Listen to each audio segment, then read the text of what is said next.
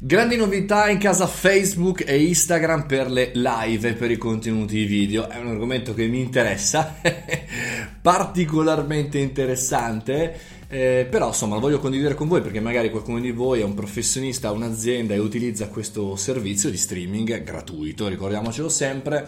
Ehm, e quindi vuole sapere queste novità. Insomma, qualche giorno fa c'è stata la conferenza di Facebook per gli sviluppatori e sono arrivate novità. La prima è quella eh, riguardante appunto le dirette di Facebook che raddoppiano, quindi fino a 8 ore massimo eh, si potrà trasmettere.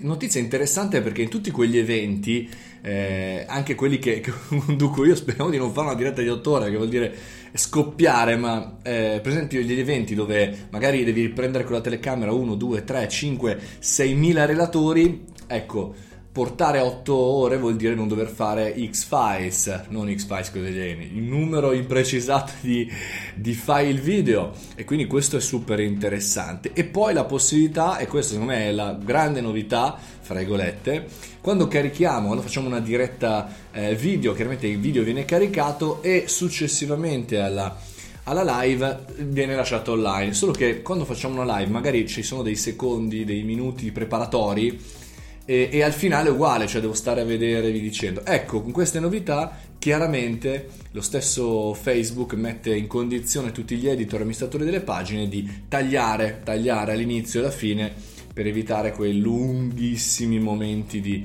assolutamente disattenzione totale. E poi per quanto riguarda Instagram invece anche qui tante novità, eh, quella diciamo secondo me più interessante è la programmazione dei post, quindi nel feed, quindi nell'elenco di immagini che, che, postiamo, non nelle stories per il momento, ma esistono migliaia di, di, di software esterni che lo fanno, e anche di programmare GTV. Ecco, questa è una cosa che mi interessa molto, visto che tante volte insomma faccio fatica a arrivare in orario, ma sempre tutti i giorni ci sono, eh, su Instagram e GTV. Quindi programmandolo vuol dire che potrei fare tutto in programmazione alle 7 di mattina anziché alle 9.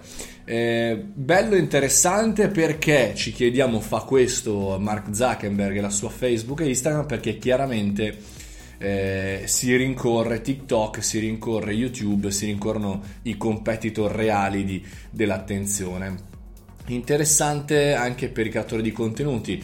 Eh, quale può essere la difficoltà? Eh, per esempio, una delle cose che è stata detta a questa conferenza è, sta- è che i profili Instagram eh, potranno essere programmati fino a sei mesi, i profili aziendali, quindi quale potrebbe essere il rischio è che tante aziende faranno invece che fare attenzione sui contenuti singoli si metteranno lì due settimane e programmeranno tutti i sei mesi, tanto le informazioni più o meno ce le hanno diciamo i, i, i post, quelli meno interessanti potrebbero essere pubblicati. Ed è per questa ragione appunto che su Instagram per il momento eh, non hanno insomma, confermato la possibilità di farlo con le stories, ma solamente con strumenti esterni che come sappiamo vengono penalizzati no?